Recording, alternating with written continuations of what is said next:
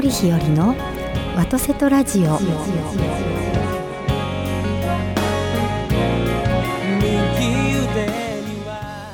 はようございます。森日和でございます。いつもお聞きくださりありがとうございます。今朝も神戸から元気にお届けしてまいりたいと思います。ビリーさん、おはようございます。どうもおはようございます。今朝はちょっと私ドキドキしましたね。ドキドキしたんですか？さあ皆さん、なぜひよりちゃんドキドキしたんでしょうかね。ドキドキしたんでしょうか。いや私ですね、はい、こういう仕事をさせていただきながら、はい、とっても話すのが上手だと思ってないです私自分自身は、はあはいはい、なので、うん、今日何をドキドキしたかと言いますと、うん、ビリさんがこれないかもしれないみたいな、いや遅れるかもしれない遅れるっていう、はい、遅れますっていう、はい、って言ったら、え私一人で喋れないみたいな動揺が走りましたね。実はね、変な言い方ですけど、ここにはじゅっぷんぐらい前にはついてたんですよ。おー、はいはいはいはい、でもちょっとあるところに閉じこもってて、えーえー、出なかったんで遅れると。そういうことですか、はい、いやもう私ですね、えいついつベリーさん来るんですか何分ぐらい遅れますかとか言ってですね言ってたわけなんですよ。でもこれを機会に聞いてみてください。あのリスナーの皆様、あの、ええ、ぜひ僕の声じゃなくてですね、さんじゅっぷんかん丸まま森日和の声だけのさんじゅっぷんっていうのを望む方、ええ、ぜひこちらまでリクエストいただいたらなと思ってますけどね。いやいやもう、えー、公演の時どうするの？そうそう、公演の時は、うん、いや一人で喋ってますよ一方的に。でいいじゃないですか。そうですね、できるかな。だって同じに五円紬大学でも講師してるじゃないですか、うんうん、あれ、はい、ごじかんろくじかんじゃないですか、うん、しかも私の場合はですねワークなしなので、でしょ、ごじかん喋りっぱなしでしょ、はい、喋るじゃない。僕なんかワークばっかりよ僕知ってるあの、あのビリーの講演、あの講義って、はい、いちじかん中ごふん話してごじゅうごふん休憩とかさ、うん、おそれいいですねでもね、私もね実はそうできたら、うん、一番私らしく話せると思いますよ。休憩時間の私が一番、まあ、一番やもんね、はいはい、と思ってます。そうそうそう、なのでと思いますが、ただねこれもやっぱり難しくて、うん、お客さんが求めてらっしゃるものは多分講演中の自分だったりする方の方がやっぱ多い。本当に ま, また言うけどデータ取ってみたことある？いやいやいや、主催者さんたちがねやっぱりね、いや主催者さんはひよりちゃんを目の前にして本音は言われへんさ、やっぱいや本当で、だから最初からね、うん、あの最初からオール休憩ですよっていう講演をしたいですねオール休憩ってだからもう全然何も縛りもなしテーマもなし、そうそうそうそう、森ひよりの話を聞きたいっていう、そうそれいいんじゃないですか。それは贅沢ですか？いや僕それ絶対いいと思う。本当、うん、ちょっとやってみようかな。僕もそんなん一遍やってみたいわ。やってみたいですよね、まあ、丸一日ビリーでね、はい、まあ、僕はもう感じてることを感じてなんか喋ってもいいってやったらね、うん、いやビリーさんだけはるけど私なんかお客さん来ないですよ。いやいやいやいやいややってみ、いやいやいややってみようかな、うん、やってみたらいいかもしれない。ちょっと誰かに相談してみます主催してくださいでは今日も、はい、はい、よろしくお願いします。張り切ってまいりたいと思います。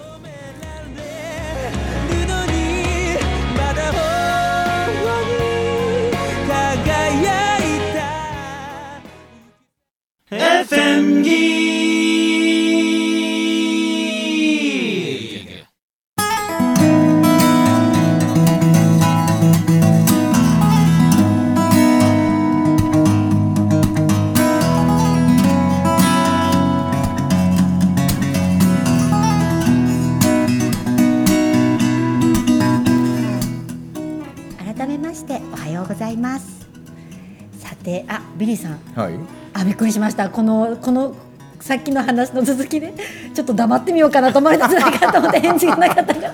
一人にしないでくださいでもあの、はい、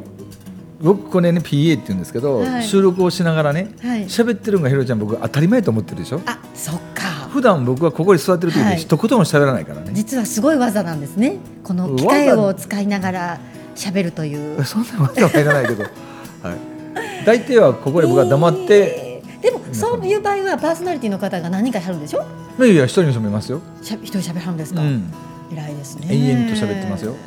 いやもうね、あの例えばですね、はい、あの私お世話になっている女性でですね、うん、名前出していいのかな。いいよ。あのゆきりんさんっていう、あ、うん、うちパーソナリティやってるじゃないですか。ああ、そうですかそうですか。ワイズエンジェルのもうね、はい、あの大好きな先輩なんですけれども、はい、ゆきりんさんはですね、あの一緒に喋ってた時にね、何をおっしゃるかと言いますとですね、はい、もう話すの大好きっておっしゃるんですよ。もう公演前で立って話すの大好きっておっしゃるから、私その時で、うん、いいなと思っていいなと話すの大好きだったら公園とか苦じゃないんだろうなと思って。全く苦じゃないみたいよ。そうですよね。でもそうなりたいと思ってねえ。だって公園家でしょひろりちゃん。はい、一応。あ、一応じゃない僕公園家の肩書き持ってない。いや公園家じゃないですよ。公園っていう形式を取ってますが、はい、一応霊法の先生っていうことになってますね。はあ、もうそれもね、もう霊法の霊ってさ、漢字変えたら、んあの霊感の霊とであの法律の方霊法の先生って言ったら、えだもう自分の感じたことを、はい、そのね、霊感もすべて自分の自由にできるっていう霊法の先生っていう、えー、礼儀作法の先生にするからおかしくなるんじゃないの。ビリーさんいい提案ですね。あの僕の軌道っていう、はい、あの軌道法の先生がね、いつも言われてたのは、えー、あの日本語ってさ、それはもうひろりちゃんの分野やねんけど、はい、まず音で捉えなさいと、はいはいはい、で音で捉えた後、うん、昔からある日本語って字はひらがなが基本なんやと、うんうん、あ、そうですね、でひらがなで書いて、はい、その後いろんな漢字があるんだったら当てはめていったらいろんなこと分かるよって、うんうんうん、分かった。じゃあ私ね、うんうん、霊法の霊をひらがなにする、うんうん、いいね、霊法の霊。そうするといろんな霊で取れますね。で法もひらがなにしたらえ霊法します、うん、ひらがなだといろんな捉えまれるじゃないですか。そうしましょうね、うん、なんだろうとたたた例えばね、できるかどうかわからないけども、うん、夏暑いじゃないですか、はい、その時にはあのもしかすると、うん、稲川淳二 ブイエス 森ひよりのいや大した経験はないですけど、うん、いやビリーさんね、私やっぱりねちょっとねやっぱり受けるタイプなんですよ、はいはいはいはい、でこの前ですね、貴重な機会いただきまして、私ずっと行きたいと思っていた神社があってですね、はい、であのバス遠足で行ったんですよ。遠足って語弊がありますね、えっと、バスの研修、はいはい、研修というか視察、うん、でかんと、まあ、お礼というかあのこういうことをしますのでというご挨拶を兼ねてですね、はい、行ったのがですね、あのずっと行きたかった熊野古道に関わる神社様たち、うん、であの熊野三山と呼ばれるところですとか、あと和歌山の一宮様ですとか、あの何か所か回らせていただいたんですね、はい、で行くとこ行くとこいろいろ感じることはあるんですけれども、はい、あのあそこですね、えーと、最後からにばんめにですね、あの奈良県のですね玉木神社ってご存知ですか。知らない。玉木神社っていうですね、うん、あの大変山奥にある、うん、あの場所があって、うん、そこであのいらっしゃる、えー、神職の方々もそのなかなか降りられないので、うん、ちょっとその山の中の玉木神社の中で生活されてらっしゃるみたいで、うん、あの確か熊野三山の奥宮なんじゃないかな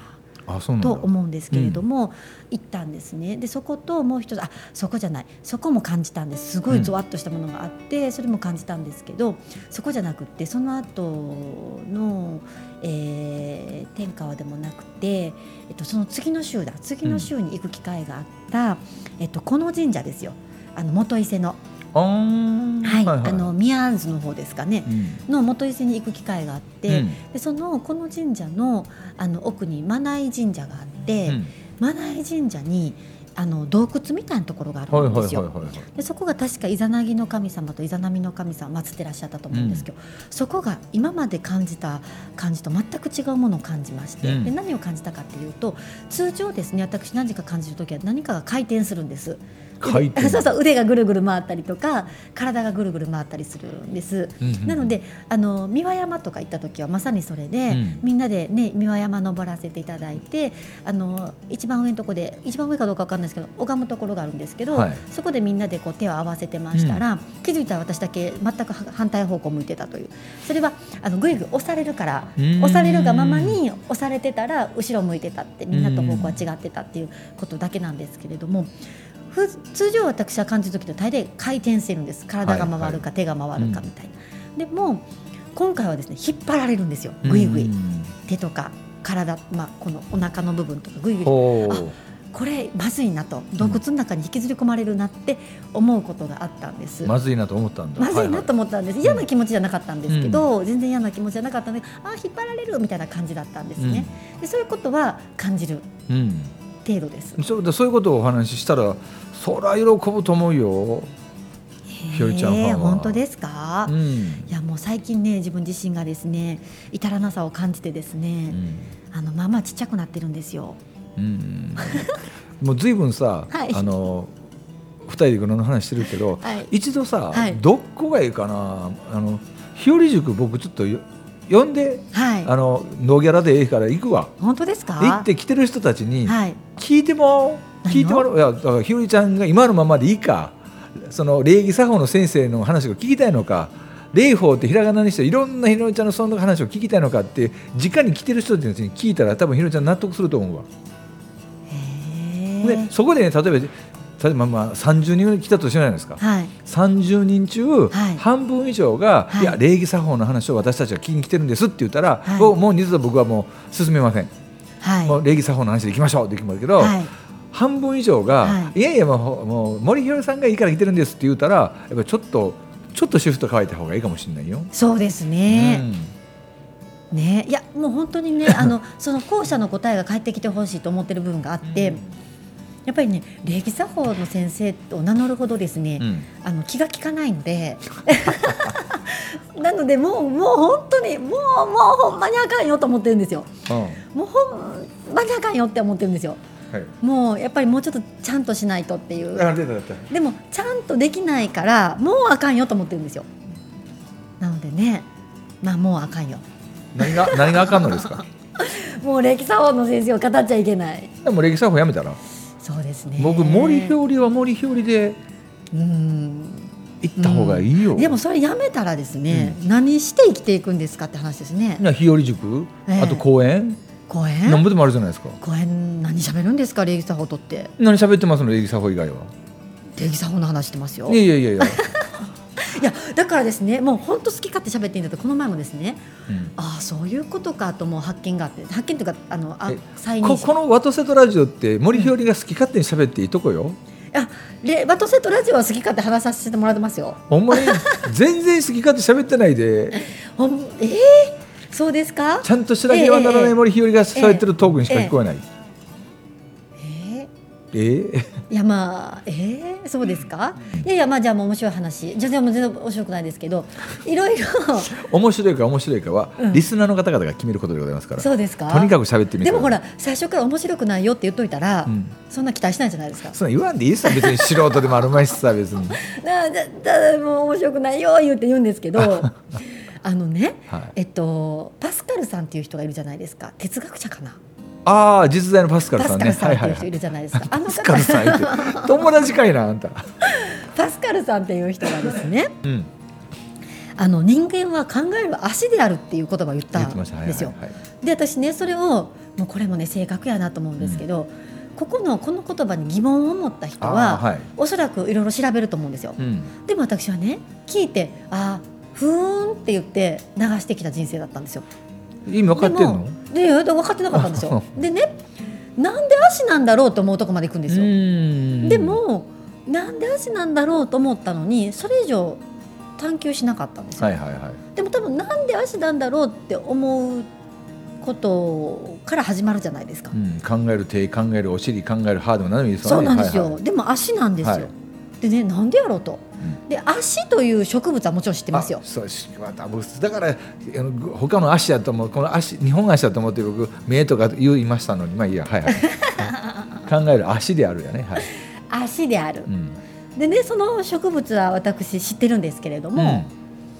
うん、なんでって思ってたんですよ、うん、である時これねもうね私がに疑問が思っても考えないから、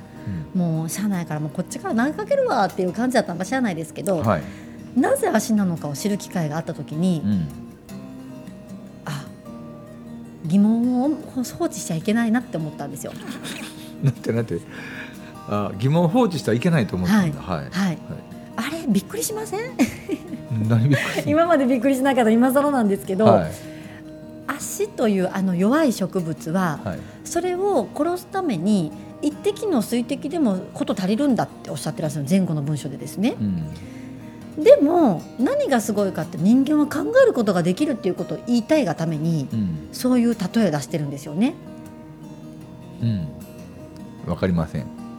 えー、人間は考える足であるでしょ、はい、足っていう植物の例えです。植物弱い、ね、あのねあの草あの草みたいなやつですよ。は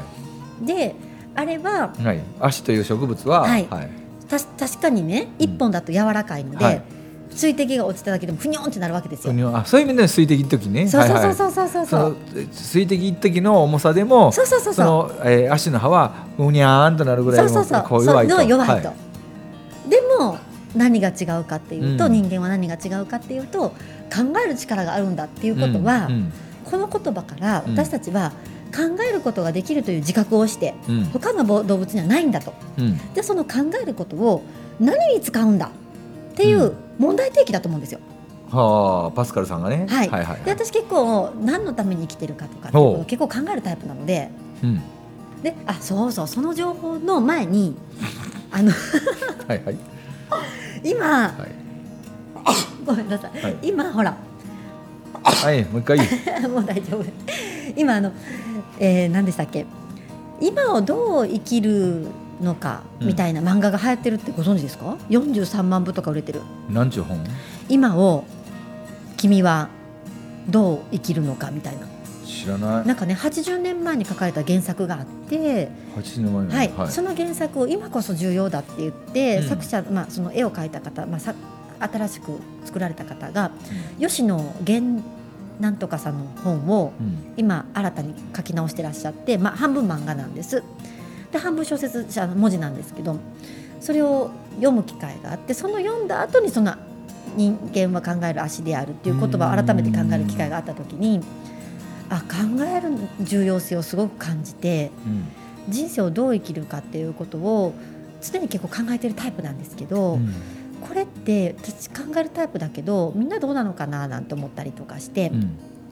ん、考えることができることのありがたみなんかをずっとじわばんって考え感じたっていう、じわばんと考えたわけです、はいはいはい、あれいやいやでで、あ、はい、すごいなって思ったっていう考えるっていうことはすごいなって、で何を考えるかがすごい 大変だ大切だなと思ったのと、考えるっていうことと思うっていうことと、あのー、皆さん一緒にしてないかなとか、あ、はい、あの普段最近このね生活してると、うん、とても表層な考えにだなって自分自身のことを思うことがあって、うん、考えるっていうことはこんなもんじゃないんじゃないかなって思うところが、ああ、考えるってことね、あったりとかもするので、うん、なんかそういうことを考える機会があったなっていう話、うん、ね、面白くないでしょ。いやいやで考える足でやるって聞いてもそれは何なのん、そこからはあ人間って考えることができるんだろうってそうそうそうそう、何が違うかっていうのはね、はいはいはい、うん、でその話はある方と相談した時に、うん、あのー、足舟ってあるでしょとか言って、ああ、足の船ね、足の船がなかったら、はい、今のこれまでの歴史違うよねみたいな話をされた方がいて、うん、ってことは足は一本だと、うん、とても弱い存在なんだけど、はい、集まると船にだってなるんだっていうことのメッセージもパスカルさんにあるんじゃないとおっしゃった方がいてえ、そこまでパスカルさん多分ここ行きたい意味とそれとは違う、弱さを主張することによって、でもそれでも人間には考えるという能力があるんだよっていうことを言いたかったから、強さを主張したら、したらそこが強調されないんじゃないとかいう議論をですね、うん、ある方としてたんですけれども、うーん、うーん、僕やったらパスカルさんが住んどったところに足なんてあったんかいなっていうどうでしょうか、 も, もっと他の植物ちゃうんっていう、え、じゃあパスカルさんが言った言葉じゃないってことですか。いや、だから日本語に訳すと考える足でやるやけど、はあ、本当の原文は考えるほにゃららで違うんじゃないかなと思う。草とか、うん、もっと柔らかいもんかもしれない。それはね、残念ながら、はい、原文は結構あのネット上載ってるんですよ。あ、そうなんや。残念ながらですね、読めないそうなんです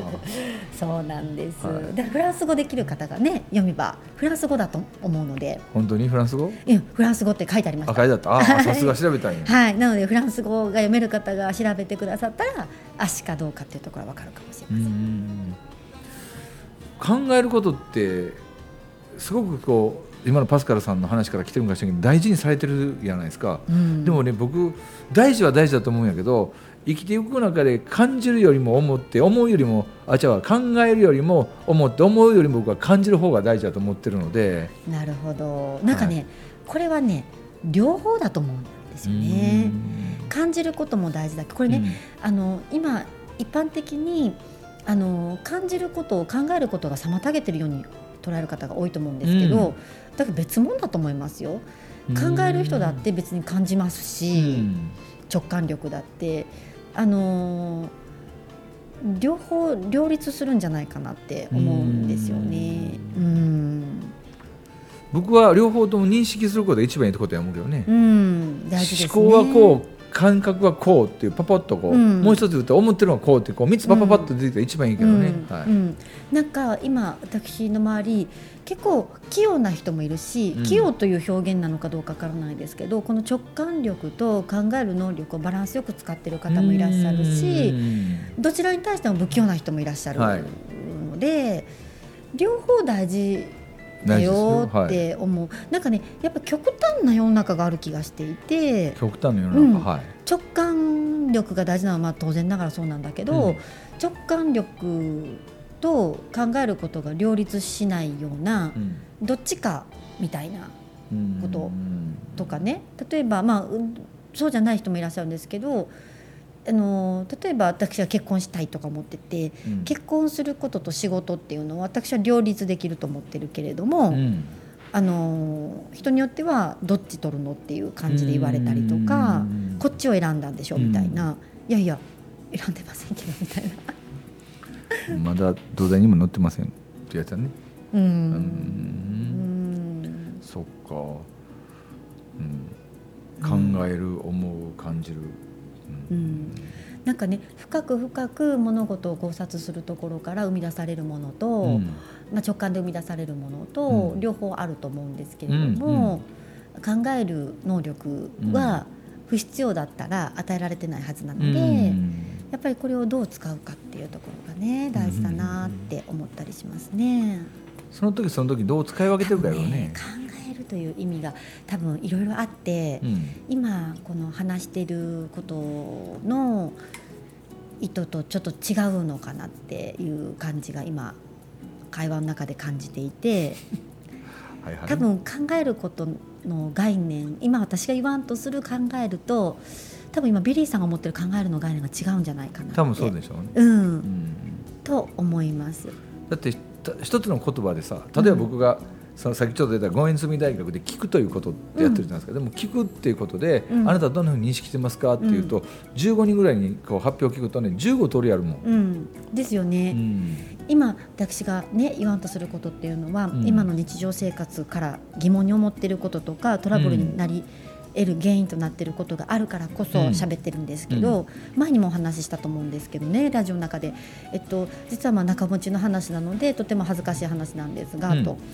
あのできてないことがあった時に、うん、できてないことを指摘されたんですけれども、うん、前半ですね利他の心がないから何々ができなかったんですねと確認された時に、うん、多くのメンバーがはいそうですって言ったんですよ。へではいそうですっていうのは後半にかかってるんですよ、うん、できなかったことに対してはいできませんでしたっていうことにかかってるんですが、うん、その指摘した人っていうのはふたつのことを言っていて、うん、利他の心がないということと後半のでき、えっと、できなかったできなかったということを言ってるので、うん、その組織にいるっていうことは利他の心で組織にいましょうねっていうことが大前提なので、うん前半は否定しないといちゃいけないんです。ここに矛盾が生じるんですね。なのでもしそういうふうに聞かれたならば利他の心がないからこれができなかったんですねって言われた時にここに存在するこの、ね、今の組織に存在するということは利他の心で存在しましょうっていうことが大前提なので、うん意識ではですよ、うん、本当はそうじゃないかもしれない潜在意識の中ではでも意識の中では利他の心で私はいるという意識じゃないといてはいけない、うん、なのでそこでその前半の利他の心でいる な, なかったからっていうことに対しては否定しないといけない、うんそうですね、利他の心でなかったからできなかったんですねと利他の心ではあったんですけれどもできませんでしたっていうのが正しい回答なんですけど、うんうん、はいそうですって言うんですよ、うん、そうするとふたつとも否定したことになるので、はい、矛盾するんですよ、うん、このことに対して考えてないって言ってるっていう感じです。あ、はいはい、考えてないより も, もう習慣じゃないですかね。もっと聞いてないのかもしれません。だから習慣として考えない習慣っていうかね深くあの一個一個おっしゃる意味を理解して呵責して答えを出そうという癖はなくてっていうのは、それでもねこの日本では生きていける、みんな優しいから多少間違った回答をしてもこういうことを言いたかったんじゃないかなってこっちが勝手に理解よいように理解をして良い方向に持っていこうとする会話できるだけれども、今国際社会なので、うん、日本の国内ではそれでもいいし、そういう文化って大事だと思ってるんです。優しいなって、うん、人が言葉足らずだったとしてもそこを良きように補って理解して、はいはい、コミュニケーションを成り立たせていくという、あのー、会話はすごく優しいと思うんですね、うん、でも海外の方と接していくとやっぱりもっとシビアだと思う中で、うん、あの海外国際社会の中で生きていく能力として一つ一つの言葉を呵責して発言する言葉も、うん、一つのことを言うためにいろんな言葉の使い方があると思うので、うん、言葉を選ぶことができると思うので、その能力っていうのは大事だなと自分が身にしめて思っているんです、はい、私自身が、うん、あのボキャブラリーが少ないなと思うことが多いので。そう？うーん、大きくうなずいておりますが、はいそうなんです、まあ、人にねこうやってお話しさせていただくという時はおそらく自分自身が気になってたりとか、うん、課題に思っていることだからこそ、うん、こう一歩こう立ち止まって考えたからこそ人に話すんだと思うので、うん、人に話しながらいつも自分の課題だなと思って話すんですけど、うんうん、え例えばあの講演とかでね頼まれて、はい、はい、持ち時間こんだけ喋ってくださいって言って結構あの事前にだーっと書くいうこととか書く方を一応書くんですけど、はい、それ通りに話さないです書くと安心するので持ってるんですけど、持ってるんや、やっぱりその日感じたことを話しちゃうので、うん、そうそうそう、そうするとやっぱり、うん、あの主催者の方はこの話してほしいと思って呼んでくださってるので、はい、あの主催者さんに対してどうしようかなと思うところはあって、そこちょっと今考えどころなんですけど、本当はその日降りてきたことを話したいと思ってるタイプですね。それでやったらいいんじゃないの、えー、だって、うん、大抵この話を聞いてこの話をそのまま自分の中身に聞かせたいと思って講演に招いてくださることが多いんですよ。うん、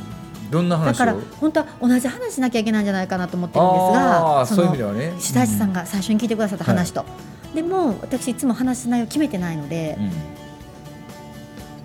うん、うん、面白いね、その矛盾とバランスが、うん、うん、そうですね、はい、行きたいように、そうそう、一番それが僕、うん、森ひょりらしいと思うよ。引きますもん、やっぱり森ひょりらしさを出したら。何えじゅうににち何が引く、あのその講演会の会場によりますけど、うん、引かない強さのある会場は大丈夫ですよ。でも引く時もありますよ、多分引いてるように感じる。そうだってね、あの多分ね普通じゃないと思います、森ひょりさんが、うん、普通じゃないっていうのは今の日本社会の一般的な、日本社会は今は僕たちが思ってる普通じゃないと感じるけどね、はい、はい、今の普通は多分あの日本のことってあんまり語らない日本社会だと思う。でも私すごい日本のこと語る、語ってほしいな僕です、すごい語る、うん、でそれはきっと聞く人からするとよってはまた右翼だとか言われる。あ、そうすると遠慮する。いやだからそこをだから来てもらいたい人に、森ひょりさんの話だから聞きたいっていう人だけに来てもらったらいいんじゃないの。はい、誰でもかんでもこう聞いてほしいなんてわがまま言うからダメなんだと思う、うんうんうん、えー、僕なんか自分の話が面白いと思ってる人以外は来ないだろうと思ってるから。それいいですね。いいですよいや私はね、はい、一つ一番の実は欠点があって、ほう、これは一番重要であり重大な欠点なんですけど、はい、それはまた来週言いますね。そうですね、もう大体僕分かってますけどねなんで分かってるんですか。そうちゃうかなっていうのは感じてますけど、はいはい、ではまた来週に。そうですね、来週に。そしたらえ森ひょりの欠点が分かるわけです、はい、もう欠点いっぱいありますけど、一番重大な問題点、重大な問題 点, 問題点、あ、はい、もう書いとこう。重大な問題点を発表します、えー、分かりました。重大な問題点発表、はいはい、では ま, また来週皆様、はい、ぜひお楽しみにしてください、はいはい、どうもありがとうございました。ありがとうございました。